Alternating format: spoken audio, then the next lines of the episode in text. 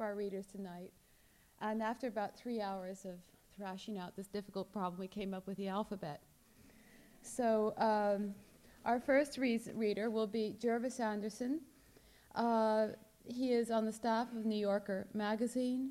He is author of This Was Harlem, A Cultural Portrait, 1900 1950, and is also author of a Philip, A. Philip Randolph, a bi- biographical portrait. And now Jervis Anderson. Thank you.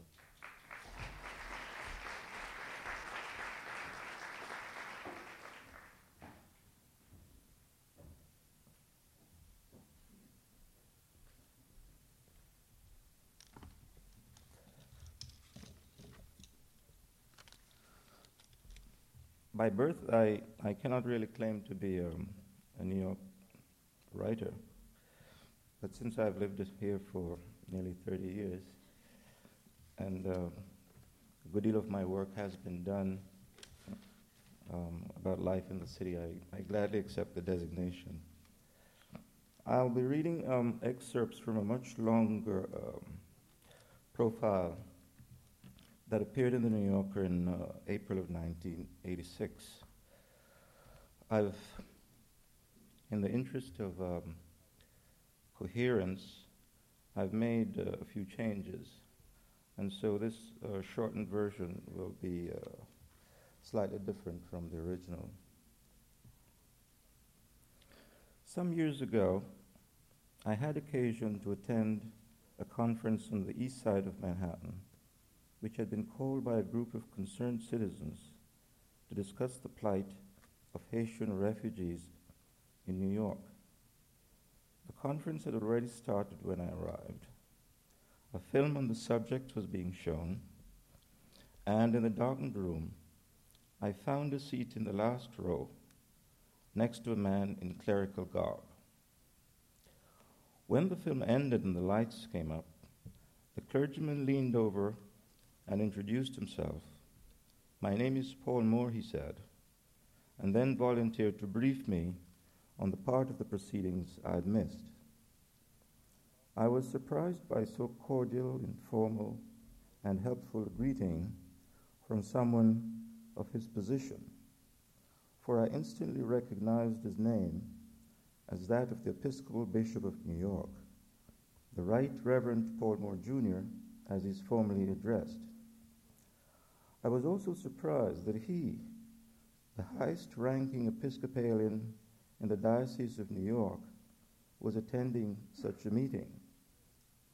That he seemed so absorbed by the problem it was called to discuss, and that a man of his conspicuous civic stature was sitting so contentedly at the back of the room, while far lesser lights had arranged themselves prominently up front. I noticed later when he got up to say a word on behalf of the refugees that he was, a, he, he was of uncommon physical stature as well. At six feet four inches, with graying hair and a craggly patrician middle aged face, he was easily both the tallest and the most distinguished looking figure in the room. He, as I gathered much later when I made his acquaintance again, would have wondered at my surprise. For after all, he was merely being himself. But I had never met a bishop before. And from the example of the only bishop I had ever observed, I hadn't expected someone of Moore's rank to behave so unassumingly. I had grown up on the island of Jamaica when it was still an English colony. And during the stage of my boyhood, the Anglican Bishop of Jamaica was a Cambridge educated gentleman named William G. Hardy, who kept a cool distance from what he might have called the common life of a predominantly black society. When most ordinary folks caught glimpses of the Bishop of Jamaica, it was usually from photographs in the island's only daily newspaper, The Gleaner. Pictures of him chatting with dignitaries of his own status, presiding at important civic and religious functions, attending garden parties on gracious suburban lawns, or sipping tea of an afternoon with nicely dressed ladies wearing broad brimmed hats. A meeting on the plight of poor refugees, or the poor of any sort, wasn't likely to have found a place on Bishop Hardy's calendar. And if a member of his staff had alerted him to the seriousness of that omission, he might simply have designated a lowly vicar to attend in his stead. Perhaps only if the Holy Spirit had intervened to whisper stern orders in the bishop's ear would he have gone to such a meeting himself. He would have arrived in a chauffeur driven limousine. He would have been received with a deference reserved for a person of his station. He would have gone in and blessed the gathering with an opening prayer. And then he would have asked to be excused before the urgent proletarian issues began to be aired. In Manhattan, therefore, I wasn't at all prepared for an encounter such as the one I had with Bishop Moore, a prince of the Church of England in America, who had turned out for a meeting on the plight of poor black aliens and had acted in so friendly and unpretentious a manner. The novelist uh, Flannery O'Connor once said this to a friend Scratch an Episcopalian, and you're liable to find most anything. We're not to imagine that Mr. Connor was speaking in praise of Episcopalians. It is more likely that, as an orthodox, dogmatic, and sharp tongued Catholic, she was poking a bit of fun at the varieties of Episcopalian identity and worship ranging from high church through broad church down to low church. In other words, her position, from her position as a Catholic purist, Miss O'Connor seemed to have been asking, What is an Episcopalian? However that may be, Paul Moore Jr. is a rare and striking example of the particular Episcopalian strain to which he belongs. Although he was raised in the high church, educated at the exclusive St. Paul's School and later at Yale, he is in no way strange from the broad and the low branches of the Episcopal family. If he had been scratched while growing up in Morristown, New Jersey, the son and grandson of millionaires, few would have found anything to, to suggest that his future lay in the priesthood of his or any other church. And almost no one would have predicted for him the sort of career he has had as a clergyman. That career has involved him so deeply and widely with social issues and humane struggles that his detractors and admirers have described him in such terms as radical, naive, idealistic, uncompromising, fool, decent, trendy, ultra liberal, courageous, and a soldier of God. Today, one of his admirers, a retired bishop, expresses his surprised recognition of the fact that the Episcopal Church is still vital enough and unpredictable enough to produce a Paul Moore Jr. as Bishop of New York.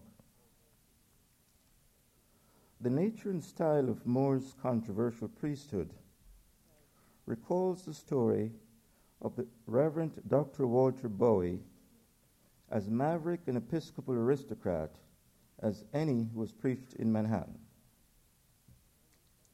In 1923, Dr. Bowie, just past 40 and still a rising star of the clergy, arrived from Richmond, Virginia, to assume the rectorship of Grace Episcopal Church on Broadway at 10th Street.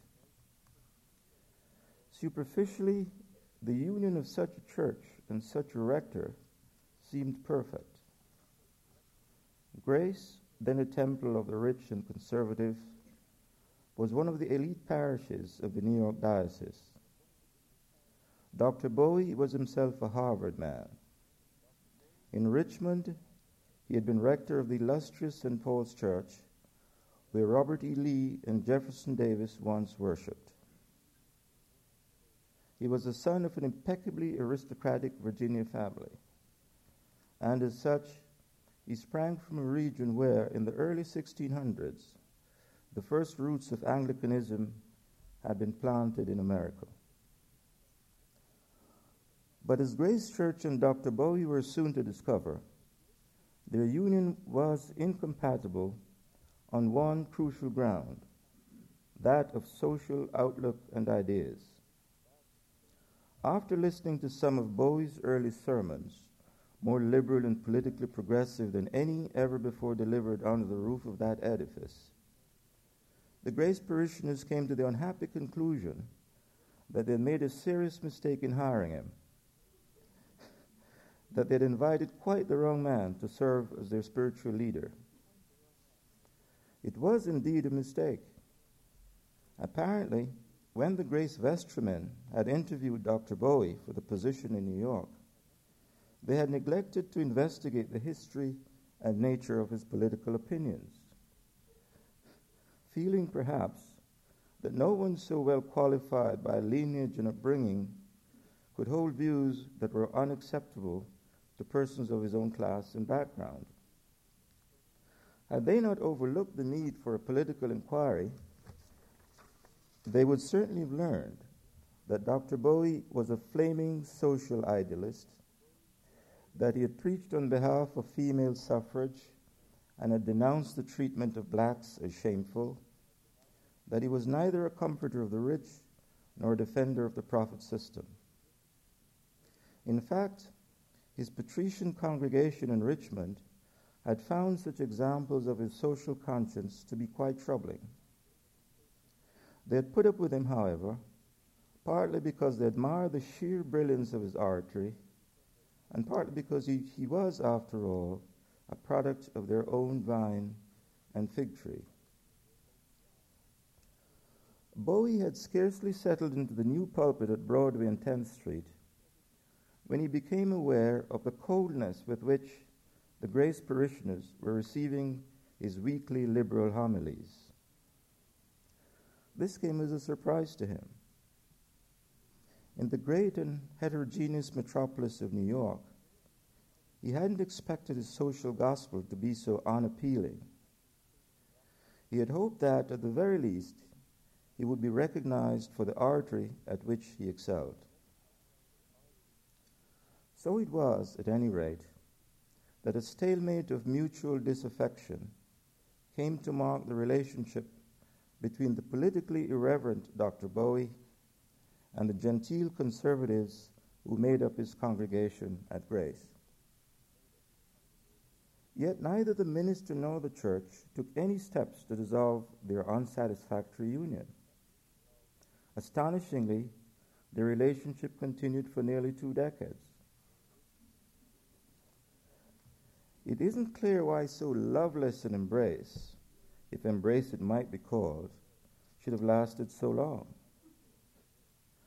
Perhaps being well born and bred, Dr. Bowie could not bring himself to abandon his appointment and thus break a pact he had made with the vestry of his fellow gentlemen. In that case, the sentiment may have been mutual. Not unlike Dr. Bowie's former parishioners in Virginia, the vestrymen on Broadway may have decided to live with the mistake they had made in hiring him, on the ground, no doubt, that whatever his heresies were, he was, after all, a member of their own class. As a result, on Sunday after Sunday, the Grace congregation sat and listened impassively to the sermons of poor Dr. Bowie as they described him among themselves. They pretended not to hear a liberal word he spoke, which was a remarkable accomplishment since Bowie was noted not only for his brilliance as an orator, but also for the loudness of his performance. This exercise in polite disdain was to be more costly to Dr. Bowie than to his listeners. After a number of years, the conspiracy of deafness that confronted him on Sundays had serious consequences for his health. He developed a nervous ailment that gradually robbed him of his great vocal powers. While the cause of his ailment was at first baffling to Dr. Bowie, it was by no means a mystery to his audience. They saw it as a form of divine punishment. Recalling one of his early sermons, in which he had raised questions about the virgin birth, Dr. Bowie's parishioners interpreted his vocal impotence as a fitting and timely punishment from God. But that was not the kind of diagnosis in which a man like Bowie could readily believe. And when he consulted more reliable opinion, that of the medical profession, his ailment was judged as having stemmed from shock.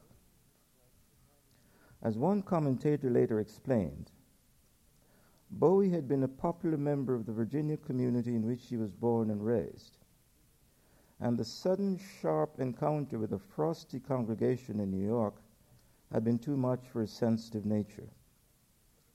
According to the commentator, Bowie was unnerved by the suspicion that his parishioners at Grace were firmly of the belief that God is a banker, an Episcopalian, and a Republican. But despite ideological resemblances, Paul Moore's experience as a clergyman in New York differs in some notable respects from Dr. Bowie's. At the Cathedral Church of St. John the Divine and in the National House of Episcopal Bishops, Moore has been far more radical in word and deed than Bowie ever was, even if he's not yet in record as raising questions about the virgin birth. He sees his ministry as one that requires him to stand out there on the public issues. And for the past three decades, before and after his accession to the bishop's throne, he has been an activist in virtually every movement for social and political justice, whether on behalf of peace, of racial minorities, of women, or of the poor and powerless. His engagement with such struggles has made him unpopular, not only with many in his own church and his own social class, but also with others in the city and the nation at large who deplore or distrust the passion of his public convictions. A number of Moore's public convictions have been shaped by his affection for New York and by his sense of what an ur- urban ministry requires. Why I like New York, he has said, is why I like my job. If, you, if you're interested in the life of the urban church, this is the place to be. You're turned on by the feel of the city, its variety, its vitality, its mixture of glory and poverty. I know damn well that New York isn't that easy a city to live in. It depends so much on who you are, where you are, and what your job is. But you could say, if you wanted to be cosmic about it, that New York, more than any other city, has everything in it. That's where I think the church should be active. And I'm lucky enough to be exposed to a lot of the city through my different parishes with their ethnic, social, and economic diversity. End of quote. Although Moore was born and raised in New Jersey, his family has had more than a century of roots in New York. And the priests who welcomed his election as bishop nearly 20 years ago saw him as just the man for this city. One of those priests said, however, quote, Of course, Paul and I don't see eye to eye on the subject of cities. I think that the city is the work of the devil. Paul thinks it's the work of God. He thinks that Scripture begins in the Garden of Eden and ends in the city. I don't see it that way. I think that the Almighty made a mistake. Unquote. Other public convictions of the bishop, especially the ones that have made him unpopular, are explained by the Reverend Edward West, a retired canon of the cathedral, over which the cathedral over which Moore presides. Canon West has said, Paul Moore is, in the strict sense of the word, radical. And yet, that only means that he's terribly conservative. For that is what radical truly means running by the rules. The things that make him take stands, things that are frequently unpopular with his own friends or people with whom he was raised, reflect his conformity to the rules of his ethical conduct, or rather influences, I beg your pardon. It's not because he likes being off base. He doesn't like being disliked at all. His point is like the one that Martin Luther made at the Diet of Worms. Here I stand, I can do no other. He's a totally convinced Christian and a highly orthodox one, unquote. Nor despite his many critics at the cathedral on the Upper West Side of Manhattan, has the Bishop of New York encountered the near solid resistance that Dr. Bowie once met at Grace Church on Broadway. At St. John the Divine, and within the diocese he leads, Moore commands a sizable division of social and political partisans. And those among his parishioners who remain unalterably cool to his activism and his message have had no noticeable effect either on his nerves or on his voice. He can't be shocked or intimidated by the chilliness of wealthy East Coast Episcopalians. He happens to be one of them. He may have renounced a number of their inherited resources and attitudes, but he's still able, when it pleases him or pleases them, to move in their company with inherited ease and equality. He can't be impressed by any upper class East Coast congregation whose firm belief it might be that God is a banker, an Episcopalian, and a Republican. Members of his family have been connected with banking for generations, and he studied a few of them closely enough to recognize that God isn't necessarily revealed in the form of great wealth. Having been an, an Episcopalian all his life, he has witnessed some of the ungodly sins and failings of the breed.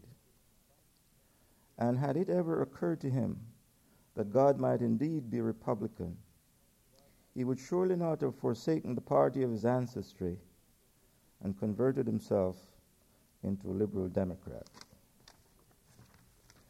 Uh, this is, I think, somewhat shorter than the time I was allowed, so I generously donate the rest of it to my fellow. Uh,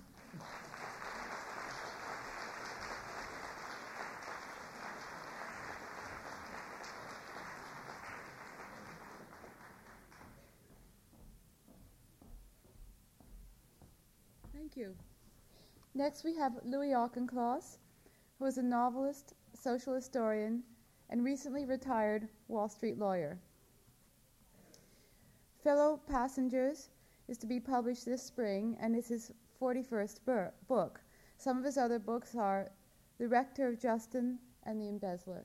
Mr. Hawkins.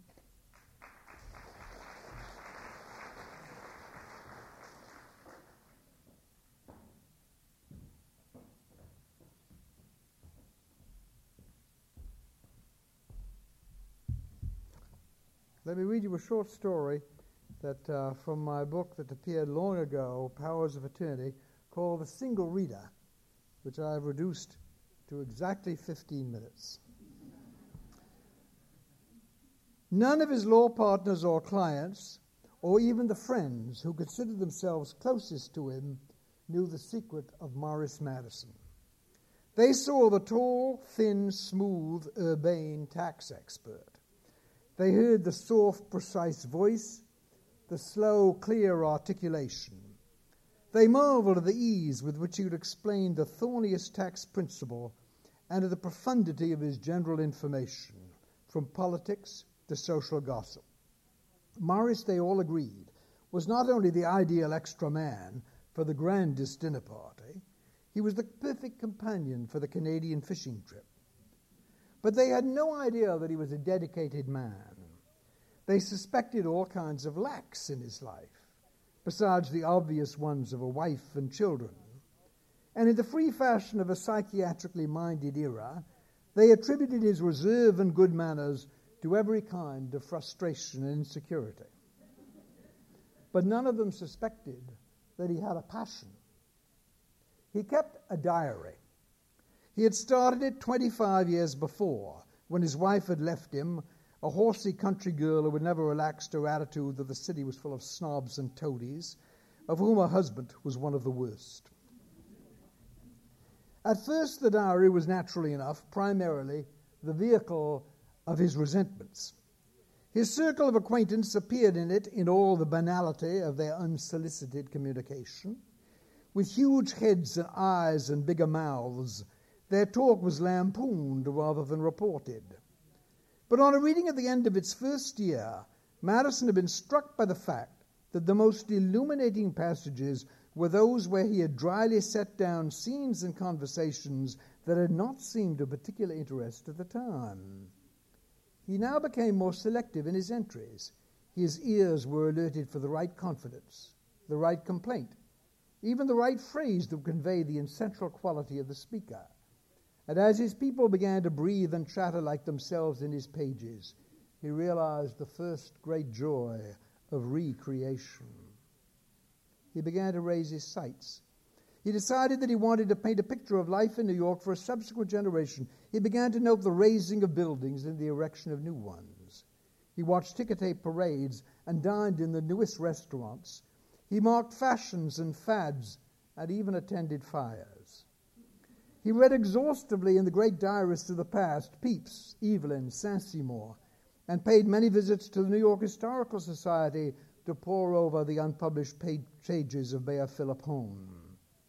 His conservative friends were surprised to find themselves deserted for Elsa Maxwell's frolicsome balls, as was Cafe Society in turn to find itself abandoned for the dullest bar association dinners.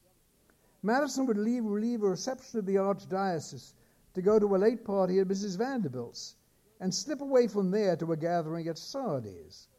He was widely regarded as a snob, but it was rare for two people to agree on what kind.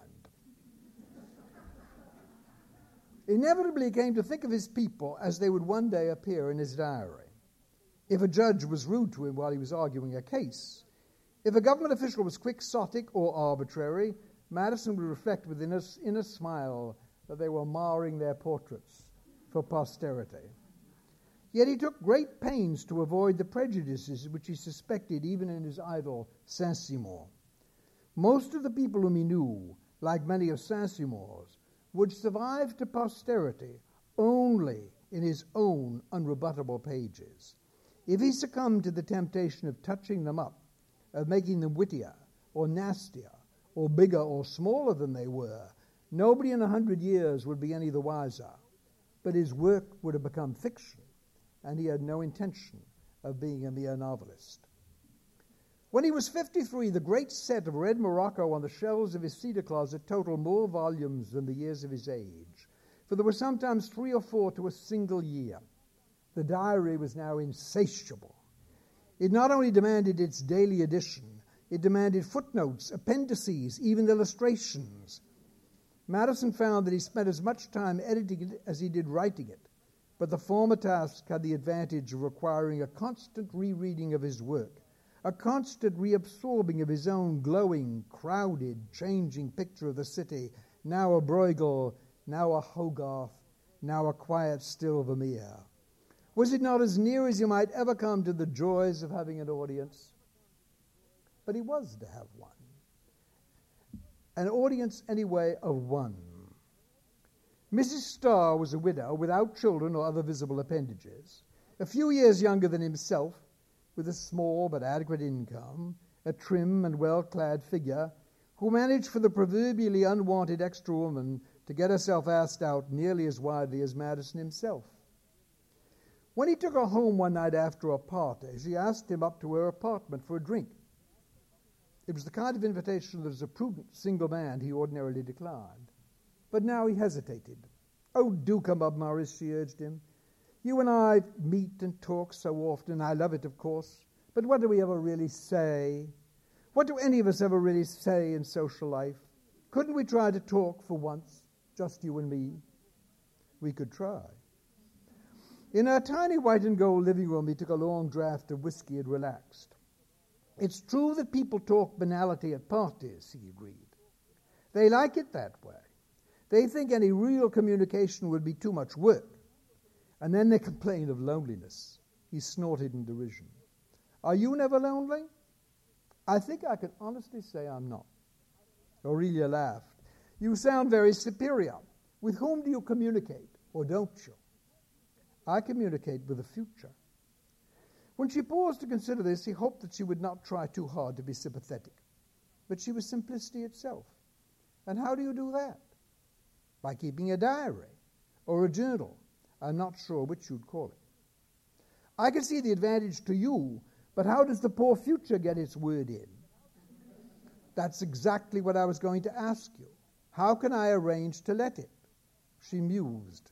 Does it go far back, your diary? 25 years. My goodness. And it's complete as you can't imagine. Oh. She seemed to be looking through him, her lips apart, as if she could dimly make out those red volumes in the cedar chest. And now you want someone to see it for an opinion. Do you want an historian or a professor of literature? Hardly. I think I just want someone to tell me if it's. He paused to swallow and moisten his lips. Well, if it's real.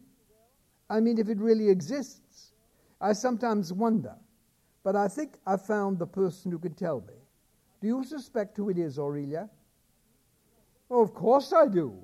But I'm doubling back and forth in my tracks. I'm scared stiff. Why should I be the one so honored? Because you never appear in it. He had not realized that this was so until the second before he said it. I don't mean by that that there's nothing to say about you. I mean that I must have always planned that you should be my reader. But I can't, she protested. It's not simply that I'm scared of such a responsibility. I think you're making a mistake. Once it's shared, it isn't really a diary anymore. There wouldn't still be that special intimacy between you and it. Be careful how you play with that. Oh, but I know, he explained. This has been no light decision, believe me. You should be very proud. My diary and I are choosing. I am proud, dear Morris, but I'm not foolhardy. She did, however, agree to read it. And the next Friday night, when they were to meet as usual at their restaurant, Madison, who arrived first, ordered a cocktail to dull the edge of his now almost unbearable excitement. As he was raising the glass to his lips, however, he saw Aurelia crossing the room towards their table, carrying the three red volumes which he had sent to her. He noted with instant dismay that she looked pale and haggard as if she had not slept in two nights, and her eyes avoided his as she slipped into his seat. She pushed the books towards him without a word, and he placed them carefully on the bench beside him. Is something wrong? Oh, Morris, my friend, I don't know how to tell you. Please order me a drink. No, let me have yours. She took his glass and drank from it quickly. I can't stay for dinner. I'm all done in. I'm going to bed. I only came to return the books. I know how precious they are. Are you ill? No, just tired. Was my diary so tedious? She took another sip of his cocktail. I'll tell you what. I'll have my little say and then I'll be off. She paused, and when she spoke again, there was a tremble of deep feeling in her voice. Dear Morris, I hope that you and I will always be the best of friends, but I could never even think of marrying you now because of the diary because of the diary. Is it so terrible? She seemed to consider this. It's a monster. Though I suppose there's nothing wrong with a monster if you don't happen to be on its bill of fare. And you are? Oh, my dear, you should know that. Don't you send a tribute of men and maidens each year to the labyrinth? No, I'm serious, Morris. You've created a robot. It's grown and grown until you can no longer control it, and now it's rampaging the countryside. I dared to face it. I tried to give you time to get away. I was even able to stand it off for a while. But now my stones are all gone, and Goliath is stalking toward me. How fantastical you are. Really or really, I wouldn't have thought it of you. You've seen for yourself that the entries stop without friendship. If anyone's won, it's you. But I tell you, I'm out of ammunition, she exclaimed shrilly. I've had to take to my heels while I can, for don't think Goliath wouldn't get his revenge for all those missing entries. I should be made his slave like you. I should be harnessed and put to work. After all, he has missed the woman's touch, hasn't he? The woman's point of view? Isn't that the one thing it needs? Didn't Pepys have a wife? Wasn't there a Mrs. Saint Simon? There was a Duchess, Morris said dryly. exactly. And your diary wants a Mrs. Madison, but it won't be me. And if you're wise, Morris, it won't be anyone. You and your diary can be happy together, but I beg of you, don't listen to it when it points its long, inky finger at another human being. Madison was beginning to wonder if she was sober. You must think me demented. Well, I don't suppose you burned down New York to make a page for your diary. After all, you might burn the diary with it. But no, you have copies in the vault, don't you? Here she placed a rueful hand on his. Forgive me, my dear, for being so overwrought. Let me slip away now and get a good night's sleep. I'll take a pill. And next week we'll talk on the telephone to see if we can't put things back on a nice old friendly basis. Aurelia! But she was gone. She was hurrying across the room behind the tables, and he had actually to run to catch up with her, clutching his three volumes. Aurelia, he cried in a tone that made her turn and stare. Wait! What is it, Morris? What more is there to say? You haven't told me what you think of my diary. She seemed not to comprehend. I haven't? I mean, what you think of it as a diary. Oh, she treated this almost as irrelevant. But it's magnificent, of course. You know that. It's just what I don't know. It's just what I've spent the past several months trying to find out. Oh, my dear, she murmured, shaking her head sadly. You have nothing to worry about there. It's luminous, it's pulsating, it's unbelievable, really. I doubt if there's ever been anything like it. Poor old Saint Simon, his nose will be out of joint. Oh, yes, Morris, your diary is peerless. She turned again to go out the door, and he let her go. For a moment he stood there dazed, stock still by the check room, until the head waiter asked him if he wished to dine alone. He shook his head quickly and went out to the street to hail a taxi. It was only 7.30. He had still time to dine at the Century. When he got there, he hurried to the third floor and glanced, as he always did, through the oval window to see who was sitting at the members' table. There was an empty seat between Raymond Massey and Ed Murrow. Opposite, he noted the great square, noble face and shaggy head of Judge Learned Hand. He must have just finished one of his famous anecdotes, for Madison heard the sputter of laughter around his end of the table. It would be a good night. As he glided forward to take that empty seat, he knew that he was a perfectly happy man.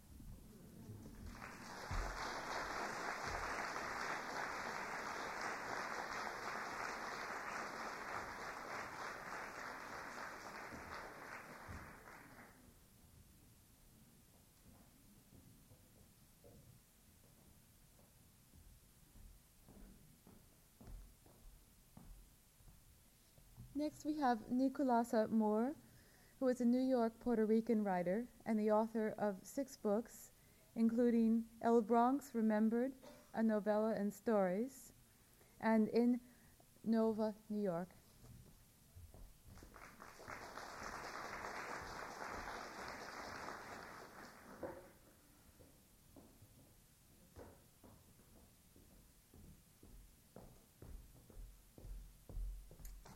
in uh, trying to figure out um, what story I'd read tonight, I decided to um, read a story from my book In Nueva York, which means in New York. And um, it, the story is in, in two parts.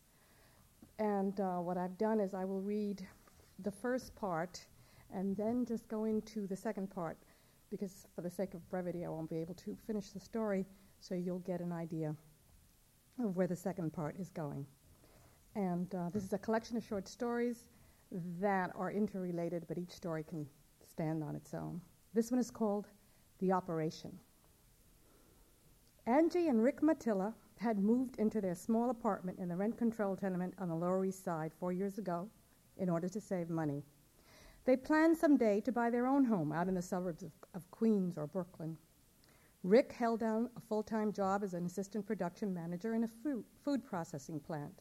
At night, he attended a community college where he was completing his coursework toward an associate degree in marketing. They had decided not to have a larger family until they could give Jenny a better life in a safer neighborhood. In the meantime, they guarded her carefully. And it was only during this past summer that she had been allowed to play downstairs in the street by herself. And then it was only in front of the building and for, for short periods of, at a time. Summer was over, and school had just reopened. The days were still mild, and it remained light outside until early evening. This afternoon, a day early in September, Angie had given her daughter Jenny permission to play outdoors. Angie stopped preparing supper and glanced once more over at the electric clock placed on the wall over the refrigerator. It read 5:30, and she began to seriously worry. Jenny was never this late, never. Angie went into the living room and dialed Sandy's number. That's where she must be, playing at Sandy's, and she just forgot to tell me, that's all. Hello, Sandy.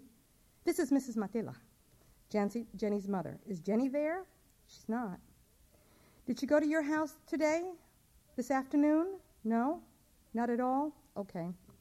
She's probably playing outside because it's still so light out and forgot, to t- forgot the time. Wait, wait a minute.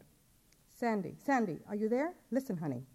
If she should come up to your house, please tell her to get home right away, that her mother said so. Okay? Thank you.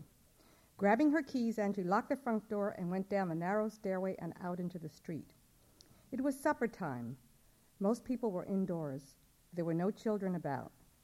Angie walked along the block, carefully searching for Jenny on both sides of the parked cars and, and in the doorways of the tenements. She reached the corner and looked out at the busy avenue. Trucks and cars sped by.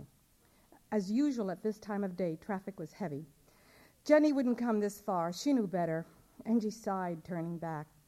She approached a group of boys carrying baseball equipment. They were returning home from the schoolyard, commenting and laughing good naturedly at the game they had just lost. Man, what a beating we took. Coño, man. It was your fault, Lefty. You lost the ball, man. Que pendejo. You let it drop right out of your fucking. Oops, excuse me. A boy of about 14 looked at Angie. It's okay, Angie smiled. Listen, I want to ask you, boy, something. You just came back from the schoolyard, right? Did you see a little girl around here? She's seven years old, wearing a pair of dark blue dungarees and a red sweater. The boys looked at each other and shrugged. She has light brown hair, cut very short. Was she alone? One of the boys asked. I think so, but I'm not so sure. Uh, she had a ball. She might have been playing by herself. I ain't seen nobody around here like that in this schoolyard. The boy turned to his friends. Right? Everybody agreed. Wait a minute, another boy said. We seen some girls, remember? They was playing rope over by the other end of the schoolyard. Go on. This lady said she's seven, stupid. Them girls were way older, like 12 and 13. Ave Maria, man, bendito lefty. You don't know the difference between girls 7 and 13? No wonder we lost the game. You out to lunch, friend. The boys began to laugh. Sorry, lady, we ain't seen her. Thanks. Angie went back to her building. Be- before going in, decided to look inside Rudy's luncheonette. The large clock in the window read ten past six. The place was busy. Angie looked around, not really expecting to find Jenny. Angie, can I help you? Rudy called over the counter. I'm looking for my little girl, Jenny. Have you seen her? Did she come in here today? No, I don't think so. I didn't see her. Wait a minute. Rudy turned to his wife. Lali, you seen Jenny? You know, Angie's girl. Lali stopped working, walked over to Angie. Of course, I know Jenny. How are you, Angie? No, not today. I didn't see her come in. Is something wrong? No, it's all right. She went out to play and isn't back yet. She's probably over at a friend's house and forgot to tell me. It's okay. Mira, Angie. If I see her, I tell her to go upstairs right away. No te apures, don't worry. Lali continued quickly, responding to the look of concern on Angie's face. I keep an eye outside, and if I see Jenny walking or playing, I make sure to send her home. Thanks a lot, Lali. I appreciate it. Angie checked the street one more time. Jenny, Jenny, she called out. Maybe she's upstairs in the hallway waiting for me. That's it. That's it.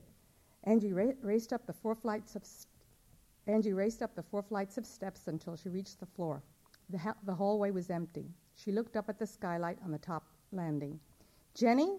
Are you there, Jenny? She went up the last flight of steps leading to the entrance out to the rooftop. She can't be up here. No way is she allowed on the roof. She knows that. But maybe she's waiting for me. While I was looking for her, she was looking for me. Angie pushed open the heavy metal door and stepped out onto the rooftop. It was still light, and she could see clearly that there was no one in sight. Her eyes roamed over the empty rooftops, occasionally stopping at a pigeon coop. Off in the distance, she saw the silhouettes of two tiny figures leaning against the edge of a roof. For a moment, Angie wanted to call out to them. Then she realized that they were on another street and they could hardly see her, much less hear her. Taking a deep breath, Angie swallowed, trying to control her, her, frustration at the feeling of hopelessness that was beginning to choke her. A little calmer now, she went back down to her apartment. Of course. She went to visit her other friend, Caroline. That's it. She's such good friends with Caroline Thomas. Angie found the number and dialed. Hello? Mrs. Thomas? This is Angie Matila, Jenny's mother. I'm just fine. How are you? Good. Listen, I'm hoping I'm not disturbing your supper. Good. I'm calling to see if my Jenny is there. Have you seen her today?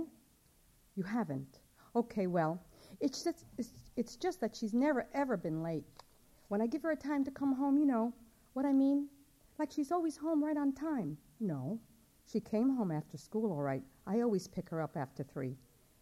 Yes, after work. I get off at two. I work over at the Mays department store on 14th Street. Yes, that's right. I took that part time job so I could be home for Jenny. Really? Your cousin works? What? Yes, I've seen Carolyn's brother picking her up too. What? I know. The papers are full of that story. What's that? Well, after she had her after school snack, she asked me to go out to play for a little while. It's still so light out, so I said yes. You know, she's cooped up in school all day, then here in the apartment, so I figured she could go out for a little while. But that was at four. Yes, I know it's only been a little over two hours, but I told her to be home before five. She knows how to tell time. Yes, she does. She has a way of checking. You see, there's the luncheonette downstairs. Yes, Rudy's, and it has a big clock in the window. No, no, it's working all right. I was just downstairs looking for Jenny, and I checked it myself. I know you would tell me if she was going over to your house. Yes, yes, yes. It's just that Jenny only has two really close girlfriends, Sandy Garcia and Caroline. Right, Sandy is a nice girl. Yes, I know it's still early. Sure, she'll probably turn up any minute, out of breath, telling me she's sorry she forgot the time. Would you? Thanks. I'd appreciate it. Yes, that would be a big help. And tell your boy she's wearing dark blue dungarees and a red sweater. Sure, I know. Even though you're a few blocks away, sometimes kids wander off. Thanks. Thank you very much, Mrs. Thomas. I will. I'll let you know. I won't worry. Goodbye. Angie hung up the phone and caught sight of the newspaper on the coffee table. She felt slightly nauseated and closed her eyes. Where's Rick? He should be home by now. God, today is not his night to go straight to school, is it? She ran into the kitchen and checked the calendar. Thank God he's home tonight. Angie sighed with relief. She glanced at the clock, 6:40. Walking back into the living room, Angie picked up the morning copy of the Daily News. When Rick comes home, he'll know what to do. Reluctantly, she turned to the page to page 3 and reread the feature story. Third child to be found dead. Another missing child's battered and sexually abused body was finally located in a vacant lot along the South Street docks early this morning. The body of seven year old Nina Gomez, missing for five days, was found early this morning by officers William Pat and Patrick Jefferson. Nina, a resident of the Lower East Side, was lured away, police believe, by an old man who offered her candy. Police trace the crime to the public school that Nina Gomez attended. From information alleged from information given by several possible witnesses, the alleged killer is described as a white male with gray hair, about 60 years of age, medium height. Angie closed her eyes and hiccuped. A burning sensation choked her as she tried to clear her throat. Why did I let her go out? After reading this story, I must have been out of my mind. Dear God, what should I do? Rick, where are you? Angie called out and began to sob quietly. She heard the front door open and jumped up. Rick!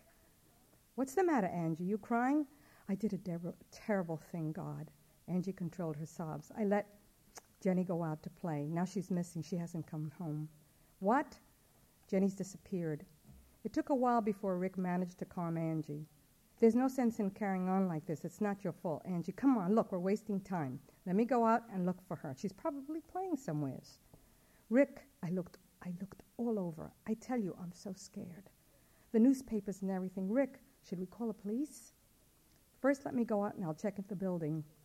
Let me do that. You stay here just in case she comes home or there's a call. Call? What call? From who? Telling us what? Angie, please. Maybe Jenny's lost. She could have wandered off someplace and not know how to get home. She might tell somebody where she lives, give them our phone number. Please, stay put. I'll be right back. Rick went, Rick went to catch. Rick went to each and every apartment, trying not to let his mounting fear take over his sense of reason. When the last family said that they had not seen Jenny, Rick decided there was only one thing to do. They had better call the police right away. Two patrolmen arrived and began to question them. They asked for a photo of Jenny for the newspapers. Nothing to worry about, they assured Angie and Rick. It was just in case they couldn't find Jenny before tomorrow. They were also told that if they didn't mind, a detective would like to come over later in the evening to question them some more. After the police left, Angie and Rick wondered if they should call their families to let them know or wait. Perhaps Jenny might come home after all. This is the second part. At four o'clock that afternoon, Jenny went downstairs to play. She bounced her small ball against the stoop steps. Then she stopped and looked for someone to play with.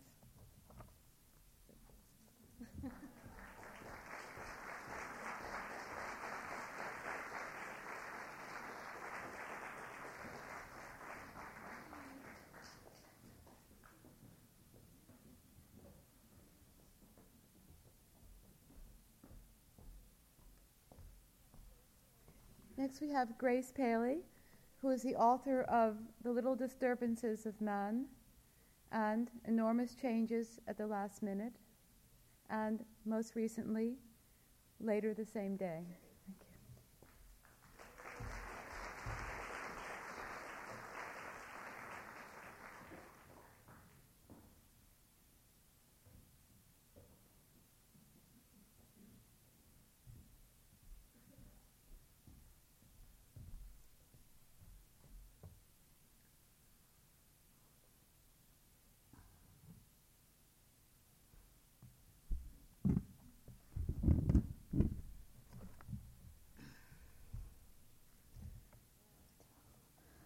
Um,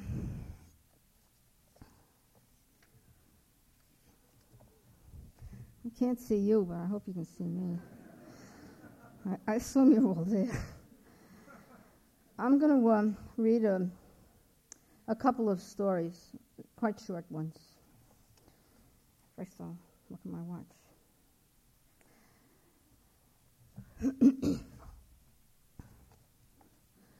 uh,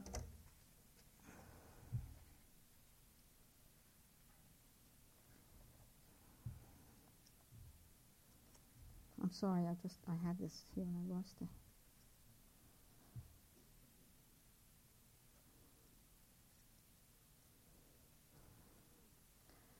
Um, this story is called Politics, and uh,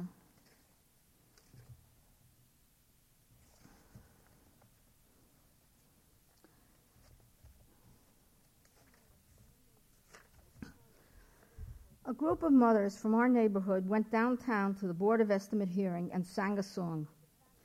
They had contributed the facts and the tunes, but the idea for that kind of political action came from the clever head of a media man floating on the ebb tide of our lower west side culture because of the housing shortage. he was from the far middle plains and he loved our well known tribal organization. He said it was the coming thing. Oh, how he loved our old moldy pot, New York. He was also clean cut and attractive. For that reason, the first mother stood up straight when the clerk called her name. She smiled, said, Excuse me, jammed past the knees of her neighbors, and walked proudly down the aisle of the hearing room. Then she sang, according to some sad melody learned in her mother's kitchen, the following lament requesting better playground facilities.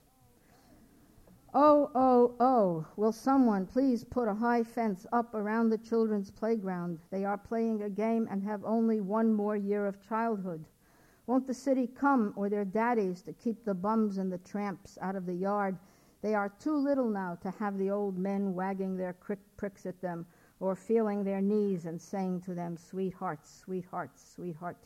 Can't the cardinal keep all these creeps out? She bowed her head and stepped back modestly to allow the recitative for which all the women rose, wherever in the hearing room they happened to be. They said a lovely statement in chorus. The junkies with smiles can be stopped by intelligent reorganization of government functions.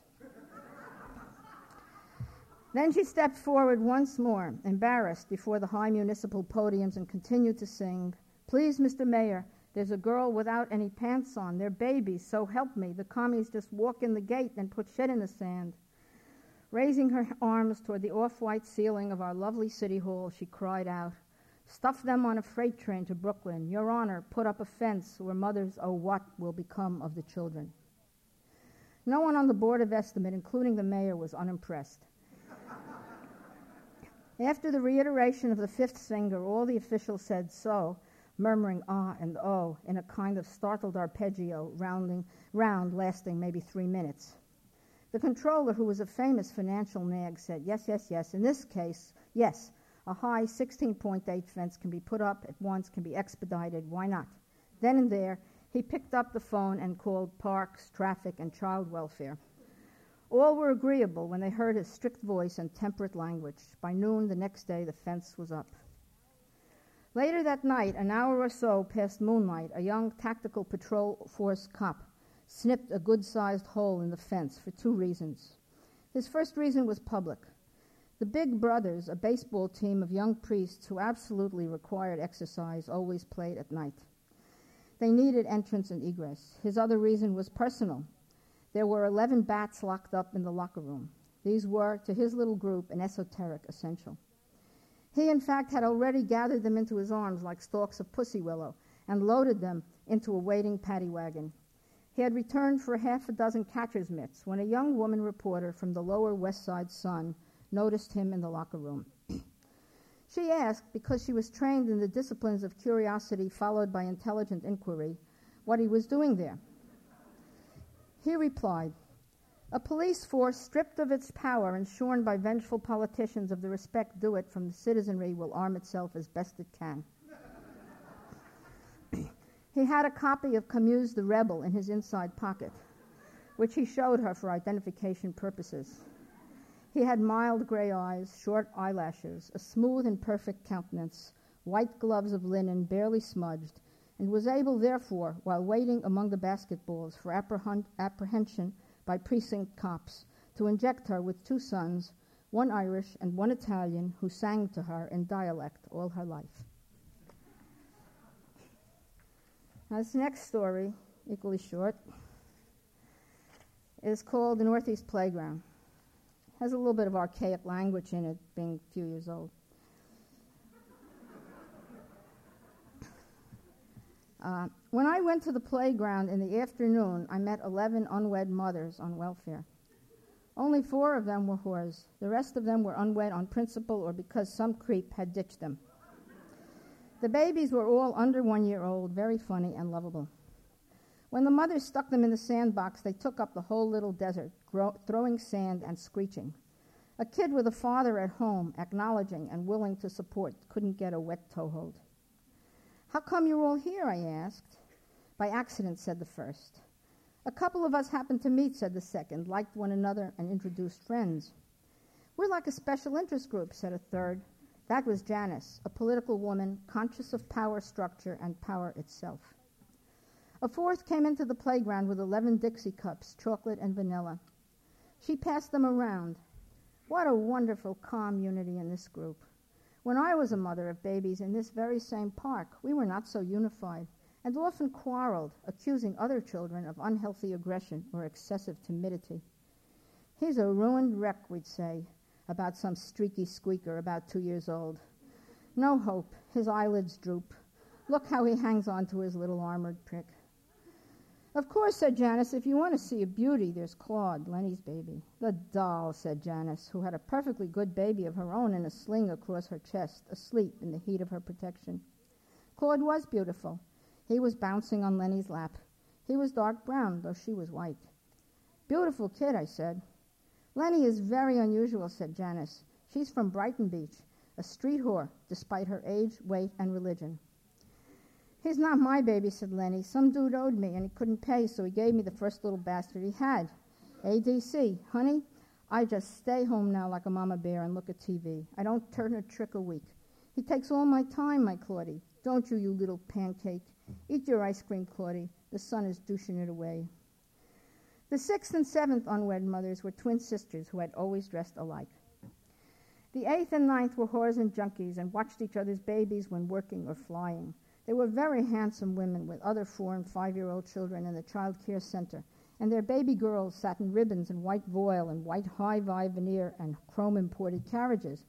They never let the kids play in the sand. They were disgusted to see them get dirty or wet and gave them hell when they did.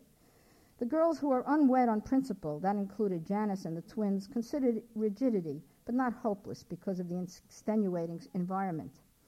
The 10th and 11th appeared depressed. They had been ditched, and it kept them from total enjoyment of the babies, though they clutched the little butterballs to their hearts or flew into the sandbox at the call of a whimper, hollering, What? What? Who? Who? Who took your shovel? Claude. Lenny. Claude. He's a real boy, said Lenny. These two didn't like to be on welfare at all. They were embarrassed, but not to the point of rudeness to their friends who weren't. Still, every now and then they'd make ironic remarks. They were young and very pretty, the way almost all young girls tend to be these days, and would never be ditched again, probably. I tried to tell them this, and they replied, Thanks. One ironic remark they'd make was, My mother says don't feel bad, Allison's a love child.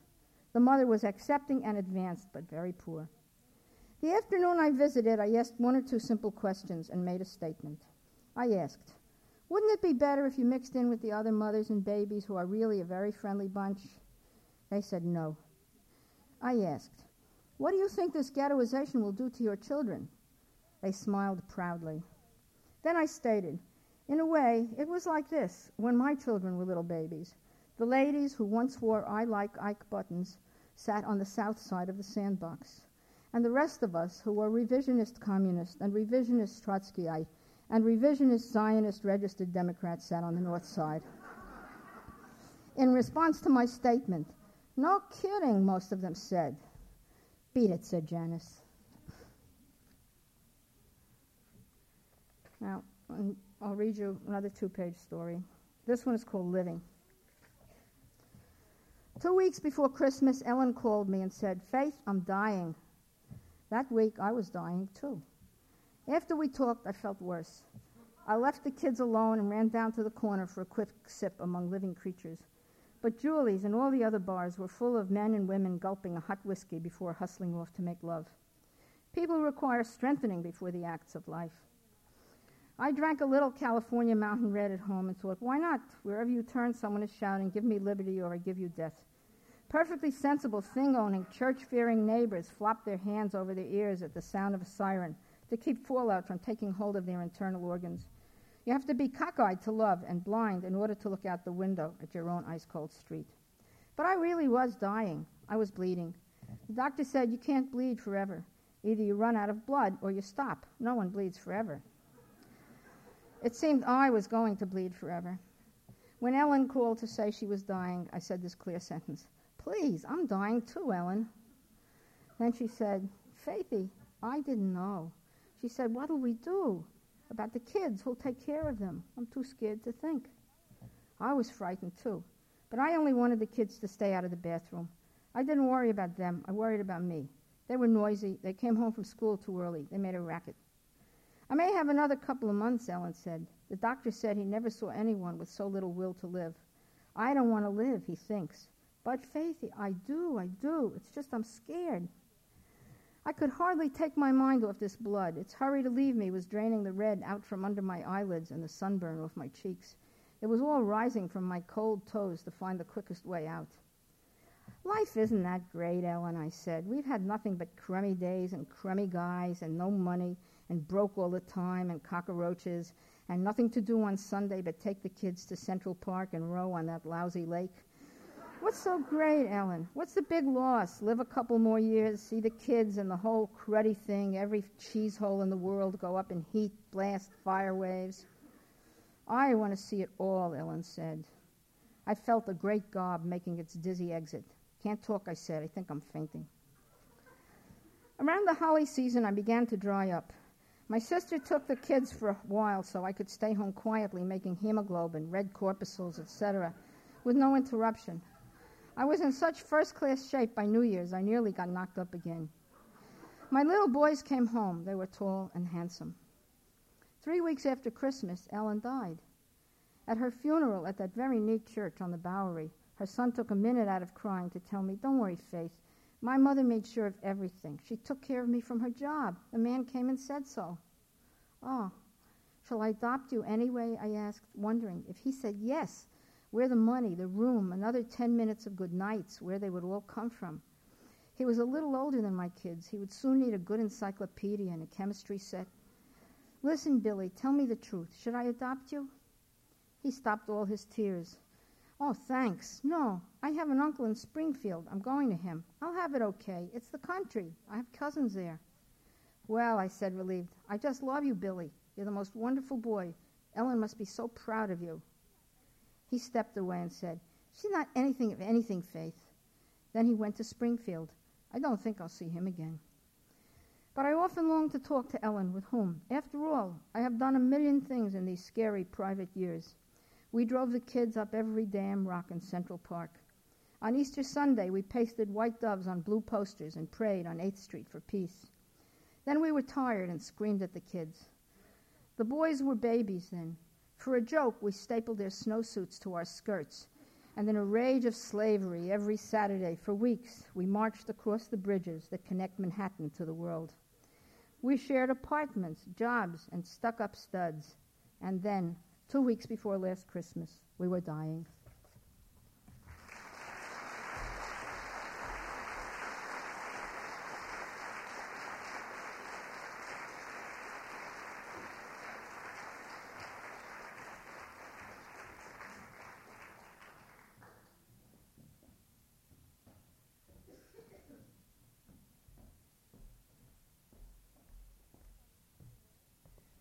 Next, we have Harvey Shapiro, who is deputy editor of the New York Times Magazine.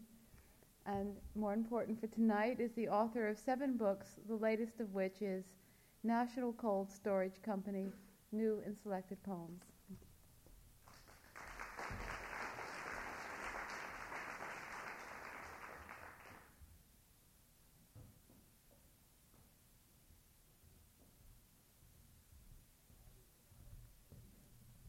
I'll read nine uh, short poems uh, from the National Cold Storage Company book, and they measure 15 minutes.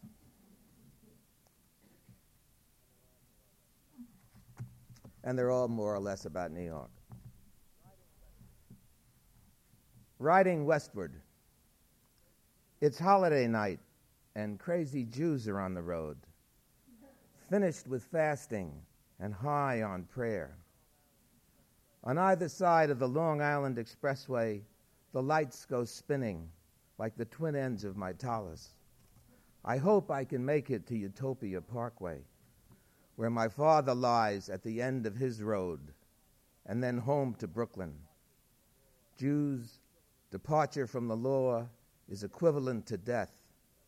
Shades, we greet each other darkly on the Long Island Expressway where I say my own prayers for the dead, crowded in Queens, remembered in Queens, as far away as Brooklyn. Cemeteries break against the city like seas, a white froth of tombstones, or like schools of herring, still desperate to escape the angel of death. Entering the city, you have to say memorial prayers as he slides overhead looking something like my father approaching the ark as the gates close on the Day of Atonement, here in the car and in Queens and in Brooklyn.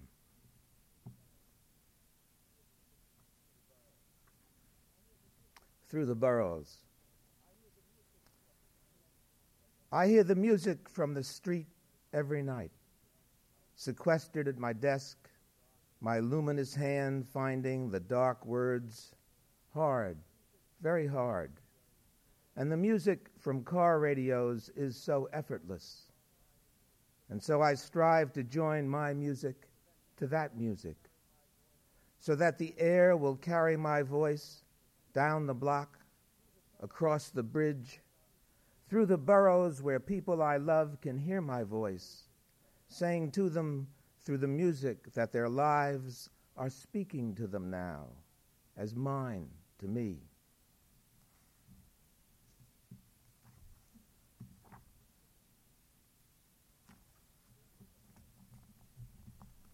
Brooklyn Heights. I'm on Water Street in Brooklyn, between the Brooklyn Bridge and the Manhattan Bridge. The high charge of their traffic filling the empty street. Abandoned warehouses on either side. In the shadowed doorways, shades of Melville and Murder Incorporated. Five o'clock October light jets and gulls in the fleecy sky.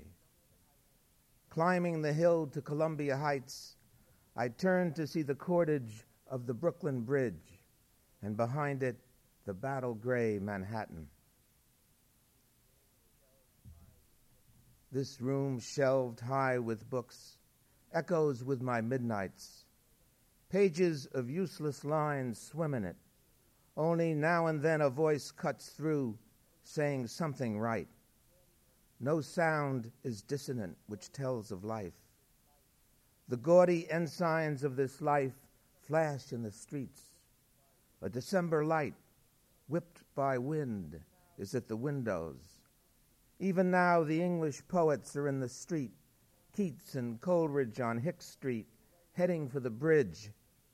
Swayed aloft there, the lower bay before them, they can bring me back my city line by line.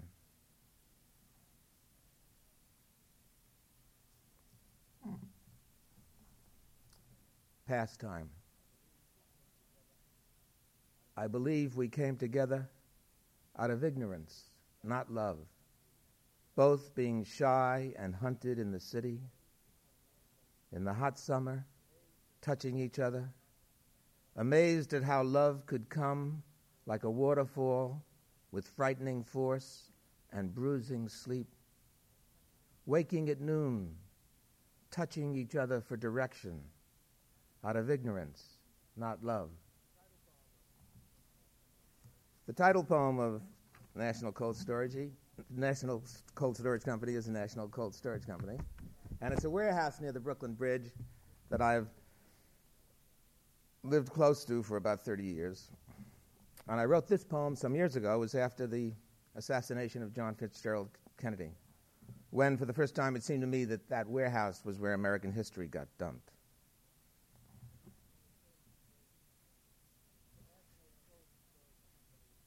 The National Cold Storage Company contains more things than you can dream of.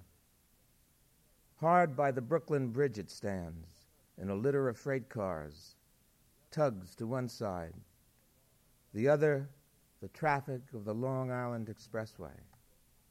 I myself have dropped into it in seven years, midnight tossings, plans for escape, the shakes. Add this to the national total Grant's tomb, the Civil War, Arlington, the young president dead. Above the warehouse and beneath the stars, the poets creep on the harp of the bridge. But see, they fall into the National Cold Storage Company one by one.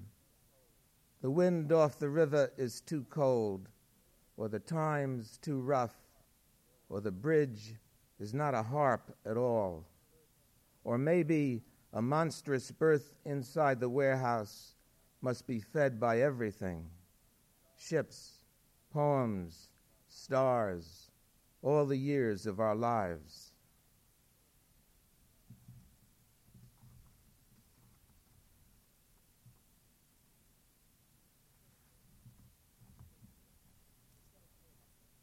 Cityscape.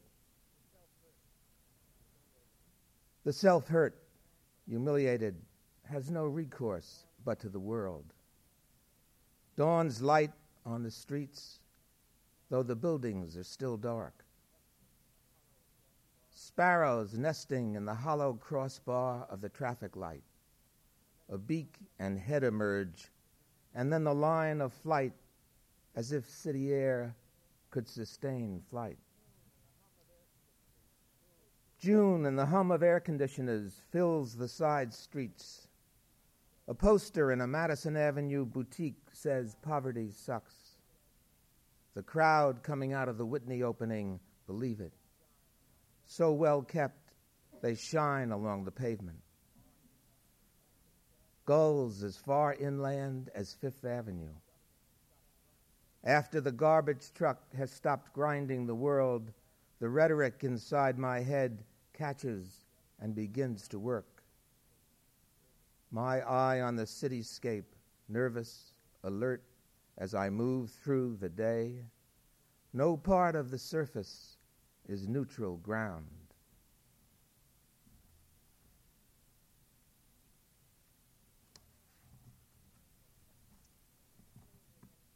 The intensity. When you think over what she said and what you said, the spaces begin to get larger until they modulate into silence. You stand there staring at each other with no balloons floating the words, no captions, only the intensity of sight, making a language to scare anyone interested in communication or believing that two human beings can connect. Which is why my happiness on the subway brings me back to myself after last night's trouble. The body warmth, the distended with sleep faces, the memories of Hart Crane riding this line, tunneling this way under the river that is east. Next time, when I beg for something, will you recognize need? Stop talking, stop closing the door.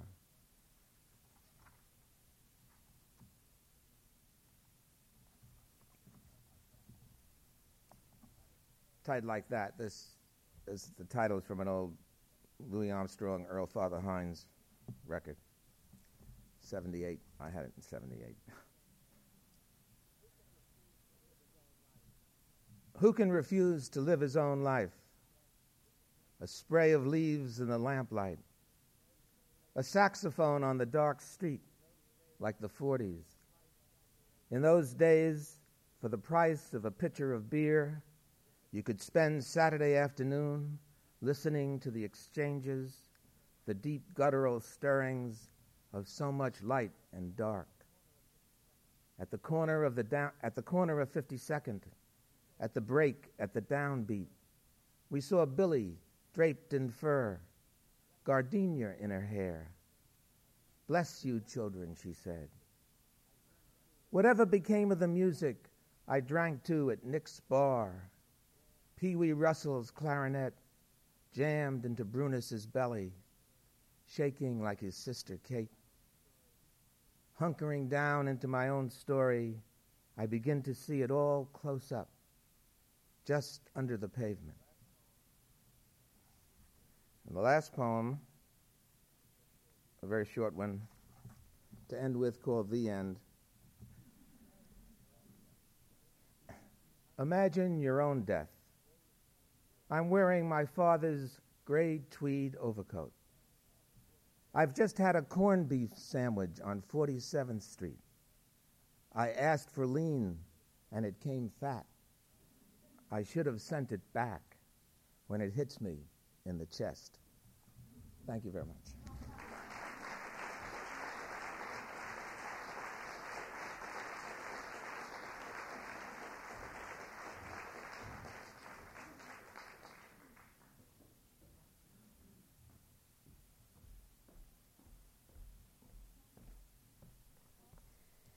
Tom Wolfe is the author of a novel called The Bonfire of Vanities.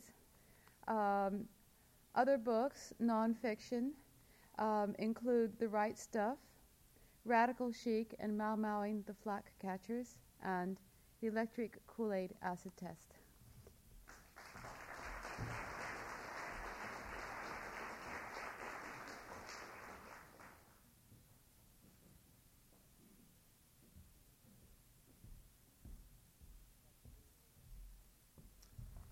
I'd like to read a uh, brief passage from The Bonfire of the Vanities that many of my confidants and a couple of editors uh, suggested that I not include in the novel on the grounds that it did nothing to further the plot uh, and did not enlarge our comprehension of any of the major uh, characters. But I couldn't resist including it all the same because it, to my way of thinking, was such a perfect example of a kind of eccentric desperation uh, that makes up so much of New York life. Uh, some of it farcical and some of it uh, uh, a bit sad.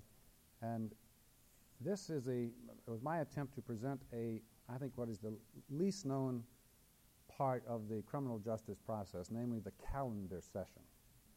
Uh, I'll never forget a young uh, assistant district attorney in the Bronx telling me, he said, why is it that every time I turn on t- a television set and watch a courtroom drama, a trial is in progress? Said, what do trials have to do with anything? He said, here in the Bronx we have 40,000 uh, criminal arrests every year. They yield 7,000 felony indictments. Uh, we have the capacity with 40 courtrooms running uh, full tilt five days a week to have 500 trials in the course of a year. So that leaves 6,500 cases to be disposed of either through dismissals, and not even a grotesque cynic uh, would, go, would, would sit around dismissing cases all day long, or plea, plea bargains. Uh, and suddenly it dawned on me, and, and, I think it will on anybody who, who sits in on, on the criminal courts in this city for very long, that the great work of the, of the system goes on in these calendar sessions in the strange ceremony known as plea bargaining. And I had, and I don't pretend that my reading is all embracing, but I had never seen a plea bargaining session uh, in a calendar part of our criminal courts uh, uh described. So I decided to take the plunge. Um, the door to the courtroom swung open, and in walked an old man with a large, florid, rather lordly head. Debonair, that was the word, or at least he was debonair by the standards of the Bronx County Courthouse. He wore a navy blue double breasted pinstripe suit, a white shirt with a starched collar, and a dark red necktie. His black hair, which was thin and had the inky dullness of a dye job, was combed straight back and plastered down on his skull. He had an old fashioned pencil mustache, creating a sharp black line on either side of the gully under his nose. Larry Kramer, who was standing near the clerk's desk, looked up and stared. He knew the man. There was something charming, no brave about his style. At the same time, it made you shiver. This man had once been, as Kramer now was, an assistant district attorney. Bing, bing, bing. Thirty years had gone by, and here he was finishing out his career in private practice representing these poor incompetents, including the 18Bs, the, one who couldn't, the ones who couldn't afford lawyers. Bing, bing, bing. Not a very long time, 30 years. Larry Kramer wasn't the only one who stopped and stared. The man's entrance was an event. His chin was the shape of a melon. He held it cocked up at a self-satisfied angle as if he were a boulevardier, as if the Grand Concourse could still be called a boulevard. Mr. Sonnenberg, the old lawyer uh, uh, looked towards Judge Kovitsky. He seemed pleasantly surprised that his arrival should occasion such a hearty greeting. We called your case five minutes ago. I apologize, Your Honor, said Sonnenberg, uh, uh, sauntering up to the defendant's desk. He swung his great chin upward in an elegant arc toward the judge. I was held over in Part 62 by Judge Melnick. What are you doing with a case in Part 62 when you knew this court was putting you at the top of the calendar as a personal accommodation? Your client, Mr. Lockwood, has a job, as I recall. That's correct, Your Honor, but I was assured your client is here. I know. He's waiting for you. I'm aware of that, Your Honor, but I had no idea that Judge Melnick. All right, Mr. Sonnenberg, are you ready to proceed now? Yes, Your Honor. Kovitsky had the clerk Bruzielli recall, recall the case. The black youth, Lockwood, got up from the spectator section and came pimp rolling up to the defendant's desk beside Sonnenberg. It soon became apparent that the purpose of this hearing was to allow Lockwood to plead guilty to the charge, which was armed robbery, in return for a light sentence, two to six years, offered by the district attorney's office. But Lockwood wasn't going for it. All that Sonnenberg could do was reiterate his client's plea of not guilty. Kovitsky said, Mr. Sonnenberg, would you approach the bench, please? And Mr. Torres? Torres was the assistant district attorney on the case. He was short and quite fat, even though he was barely 30 years old.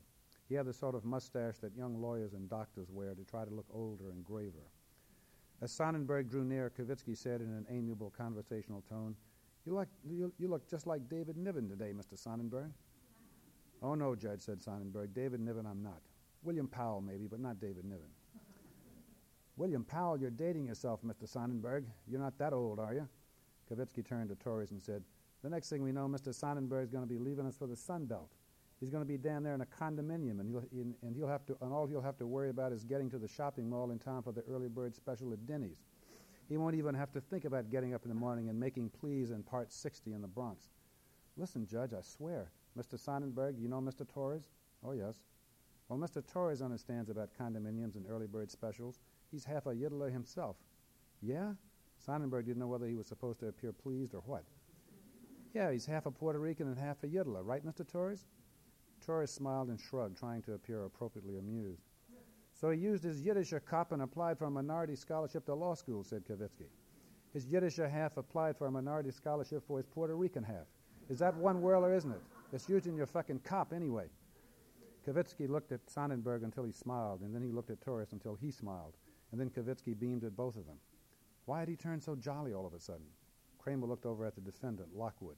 He was standing at the defendant's table and staring at this jolly threesome. What must be going through his mind? His fingertips rested on the table, and his chest seemed to have caved in. His eyes, his eyes were the eyes of the hunted in the night. He stared at the spectacle of his lawyer grinning and chuckling with the judge and the prosecutor. There he was, his white lawyer, smiling and jabbering with the white judge and with the white fat prick who was uh, trying to put him away. Sonnenberg and Torres were both standing at the bench, looking up at Kovitsky. Now Kovitsky got down to work. What have you offered him, Mr. Torres? Two to six, Judge. What's your client say, Mr. Sonnenberg? He won't take it, Judge. I talked to him last week, and I talked to him this morning. He wants to go to trial. Why, said Kovitsky. Did you explain to him that he'll be eligible for work release in a year? It's not a bad deal. Well, said Sonnenberg, the problem is, as Mr. Torres knows, my client's a YO. That one was for the same thing, armed robbery. And if he pleads guilty to this one, he's got to serve the time for that one too. Ah, said Kovitsky. What will he take? He'll take one and he'll take one uh, one and a half to four and a half, with the sentence for the first one subsumed under this one. What about it, Mr. Torres? The young assistant district attorney sucked in his breath and lowered his eyes and shook his head. I can't do it, Judge. We're talking about armed robbery. Yeah, I know, said Kovitsky, but was he the one with the gun? No, said Torres. Kovitsky lifted his eyes from the faces of Sonnenberg and Torres and looked out at Lockwood. He doesn't look like a bad kid, said Kovitsky, for Torres' benefit. In fact, he looks like a baby. I see these kids in here every day. They're easily led. They live in some kind of shit-hook neighborhood, and they end up doing stupid things. What's he like, Mr. Sonnenberg? Well, that's about the size of it, Judge, said Sonnenberg. The kid's a follower. He's no brain surgeon, but he's no hard case either. Not in my opinion. This personality profile was evidently supposed to wear Torres down into offering Lockwood a sentence of only one and a third to four years. With his YO conviction in effect forgot, YO stood for youthful offender. Look, Judge, it's no use, Torres said. I can't do it. Two to six is as low as I can go. My office, why don't you call Frank, asked Kovitsky. It's no use, Judge. We're talking about armed robbery. He may not have held a, a gun on the victim, but that was because he was going through his pockets with both hands. A 69 year old man with a stroke walks like this. Torres did a shuffle out in front of the bench, gimping along like an old man with a stroke. Kovitsky smiled. That's a yiddler coming out. Mr. Torres had some of Ted Lewis's chromosomes, and he doesn't even know it. Ted Lewis was Jewish? asked Sonnenberg. Why not? said Kovitsky. He was a comedian, wasn't he? Okay, Mr. Torres, calm down. Torres came back to the bench. Uh, the victim, Mr. Borsellino, says he broke a rib. We're not even charging him with that because the old man never went to see a doctor about the rib. No, two to six is it. Kovitsky thought that over. Did you explain that to your client? Sure I did, said Sonnenberg. He shrugged and made a face as if to say his client wouldn't listen to reason. He's willing to take his chances. Take his chances, said Kovitsky, but he signed a confession. Sonnenberg made the face again and arched his eyebrows. Kovitsky said, Let me talk to him. Sonnenberg screwed up his lips and rolled his eyes as if to say, Good luck. Kovitsky looked up again and stared at Lockwood and stuck his chin up in the air and said, Son, come here. The boy stood at the table, frozen, not altogether sure the judge was talking to him and not to somebody else. So Kovitsky put on a smile, the smile of the benevolent leader, he who is willing to be patient. And he beckoned with his right hand and said, Come on up here, son, I want to talk to you.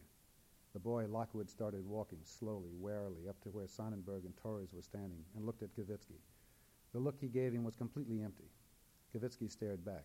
It was like looking at a small, empty house at night with all the lights out. Son, said Kovitsky, you don't look like a bad sort to me. You look like a nice young man. Now I want to give you I want you to give yourself a chance. I'll give you a chance, but first you've got to give yourself a chance. Then Kovitsky stared into Lockwood's eyes as if what he was about to say was one of the most important things he was likely to hear in his lifetime. Son, he said, what do you want to get involved in all these fucking robberies for? Lockwood's lips moved, but he fought the impulse to say anything, perhaps for fear that he might incriminate himself. What does your mother say? You live with your mother? Lockwood nodded yes. What does your mother say? She ever hit you upside the head? No, said Lockwood. His eyes appeared misty. Kovitsky took this as a sign that he was making progress. Now, son, he said, do you have a job? Lockwood nodded yes. What do you do? Security guard.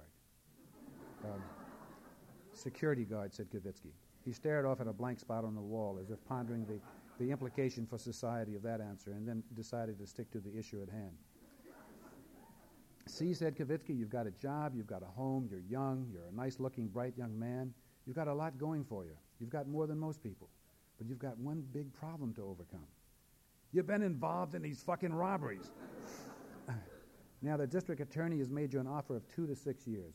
If you take that offer and you behave yourself, this will all be behind you in no time, and you'll still be a young man with your whole life ahead of you. If you go to trial and you're convicted, you could get 8 to 25. Now think about that. The district attorney has made you an offer. Lockwood said nothing. Why don't you take it? asked. No reason. No reason? Lockwood looked away. He wasn't going to parry words. He was just going to hold tight. Look, son, said Kovitsky, I'm trying to help you. This thing won't go away. You can't just close your eyes and hope it's all going to disappear. Do you understand what I'm saying? Lockwood kept looking down or to the side, always a few inches away from eye contact with the judge. Kovitsky kept moving his head as if to intercept him, like a hockey goalie. Look at me, son. Do you understand? Lockwood gave in and looked at him. It was a sort of look a firing squad might expect to see. Now, son, think of it this way. It's like having cancer. You know about cancer. There wasn't a glimmer of comprehension of cancer or anything else. Cancer doesn't just go away either. You have to do something about it. If you catch it early while it's small, before it spreads through your whole body and takes over your whole life and ruins your life and ends your life, you understand? Ends your life. If you do something about it while it's a, while it's a small problem, if you have the small operation you need, then that's it. Kovitsky threw his hands up in the air and lifted his chin and smiled as if he were the very personification of buoyancy. Now, it's the same way as the problem you have now. Right now, it's a small problem. If you plead guilty and receive a sentence of two to six years and you behave yourself, You'll be eligible for a work release program after one year and full parole after two years. And it'll all be behind you. But if you go to trial and you're found guilty, then your minimum sentence will be eight years. Eight and a third to 25. Eight. You're only 19 now. Eight years. That's almost half as long as you've been on this earth. You want to spend your whole fucking youth in jail? Lockwood averted his eyes. He didn't say one thing or the other. So how about it? Asked Kovitsky. Without looking up, Lockwood shook his head no. All right, if you're innocent, I don't want you to plead guilty, no matter what anybody offers you. But you signed a confession. The district attorney has a videotape of you making that confession. What are you going to do about that? I don't know, said Lockwood. What does your attorney say? I don't know. Come on, son, of course you know. You have an excellent attorney. He's one of the best, Mr. Sonnenberg is. He has a lot of experience. You listen to him. He'll tell you I'm right. This thing isn't going away, isn't going to go away any more than cancer is going to go away. Lockwood kept looking down. Whatever his lawyer and the judge and the DA had cooked up, he wasn't buying it. Look, son, said Kovitsky, talk it over some more with your attorney. Talk it over with your mother. What does your mother say? Lockwood looked up with live hatred. Tears began to form in his eyes. It was a very touchy business talking to these.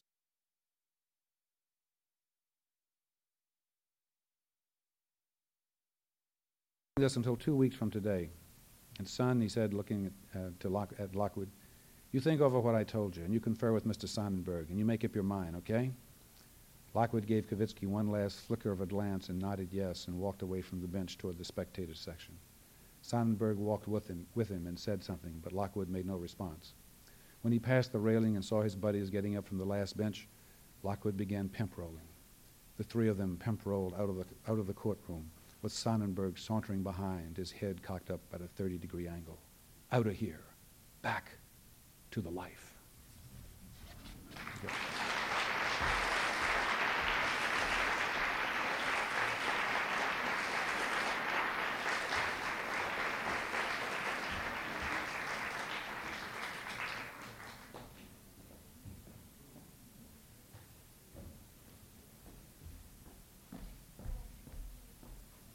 Thank you very much for coming, and good night.